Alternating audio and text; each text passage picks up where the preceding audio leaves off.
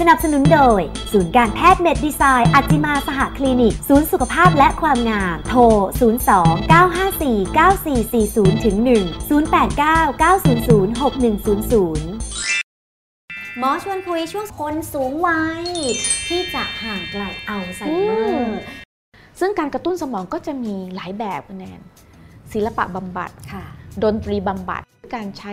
สัตว์เลี้ยงก็ได้ หรือเป็นการบำบัดโดยการระลึกถึงเรื่องราวในอดีต เช่นอาจจะให้ทำกิจกรรมดูภาพถ่าย หรือทำกิจกรรมอะไรในอดีตที่คนไข้ชอบ หรืออะไรที่เขาแบบคุ้นเคยมาในอดีต อะไรที่เป็นความทรงจำที่ดีในอดีตของเขาก็เอามาใช้ช่วยนะหรือบางทีอาจจะต้องสร้างสถานการณ์ ซึ่งไปกระตุ้นการรับรู้ หรือไปกระตุ้นการมองเห็นกระตุ้นการเคลื่อนไหว หรือกระตุ้นการสัมผัส เพื่อจะทำให้คนไข้เขาอยู่ในสภาวะที่เขาเอ่อพยายามที่จะกระตุ้นความทรงจำเขากลับมา ซึ่งจริงแล้วเนี่ยมันก็ไม่ง่ายเลยนะค่ะคุณแนนไม่ง่ายไม่ง่ายค่ะอันหนึงที่สำคัญคือแนนคือการดูแลผู้ป่วยเนี่ยเป็นเป็นเรื่องสำคัญมาก ๆ คือคนที่ดูแลผู้ป่วยเนี่ยจะต้องเข้าใจต้องยอมรับ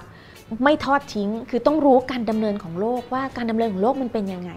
คนไข้เนี่ยต้องการความช่วยเหลือยังไง ยิ่งอยู่ในระยะท้ายๆเนี่ยจะดูแลยากมากนั้น คนที่ดูแลเองเนี่ยต้องอดทน ต้องไม่ทอดทิ้งคนไข้เพราะถ้าเขาทอดทิ้งคนไข้อาการคนไข้ยิ่งแย่ลงเพราะเขาจะยิ่งรู้สึกว่าเขาเหมือนอยู่คนเดียวค่ะแต่ในขณะเดียวกันคุณแนนรู้ไหมคนที่ดูแลผู้ป่วยเองเนี่ย ก็มีความสำคัญมากอืมที่เราจะต้องดูแลตัวเราตัวเราด้วยเองก่อนใช่ค่ะเพราะว่าถ้าเราไม่ดูแลตัวเองเนี่ยเราจะอาจเกิดภาวะซึมเศร้าได้อืมจริงจริงอ่าเพราะยิ่งเกิดภาวะซึมเศร้าตัวเราเองก็อาจจะแย่ลงค่ะนั่นหมายความว่าตัวเราเองก็จะต้องดูแลตัวเอง มีวิธีที่จะคลายความเครียดคลายความทุกข์ อาจจะต้องมีช่วงหยุดอืมดูแลเขาหาคนอื่นมาดูแลตัวเอง แล้วตัวเองได้มีช่วงพักบ้างค่ะเพื่อจะทำให้เราสามารถจะดูแลผู้สูงอายุดูแลพ่อแม่เราให้ตลอดรอดฝั่งไปได้ อ่าสำคัญจริใช่งใช่ใช่ๆในเรื่องของการรักษาผู้ป่วยอัลไซมเมอร์คือต้องเข้าใจ เข้าใจมากๆ แล้วก็ดูแลอย่างใกล้ชิด ทีนี้สิ่งที่สำคัญที่สุดเลยก็คือ เราสามารถป้องกันได้ไหมคะ ให้ห่างไกลจากอัลไซเมอร์ได้ ดูแลหลอดเลือดสำคัญถ้าเรารู้มกอยู่อย่างเดียวแหละ keyword ว่านี่เลยใช่เราหลอดเลือดเรารู้ว่าต้องดีหลอดเลือดต้องดี เพราะว่าค่ะหลอดเลือดมันเป็นตัวที่ทำให้ไปเลี้ยงเซลล์สมองค่ะ นั่นหมายความว่าเราจะต้องดูแลหลอดเลือดเราให้ดีลดตัวอะไรก็ตามที่ทำให้หลอดเลือดเราแย่ลง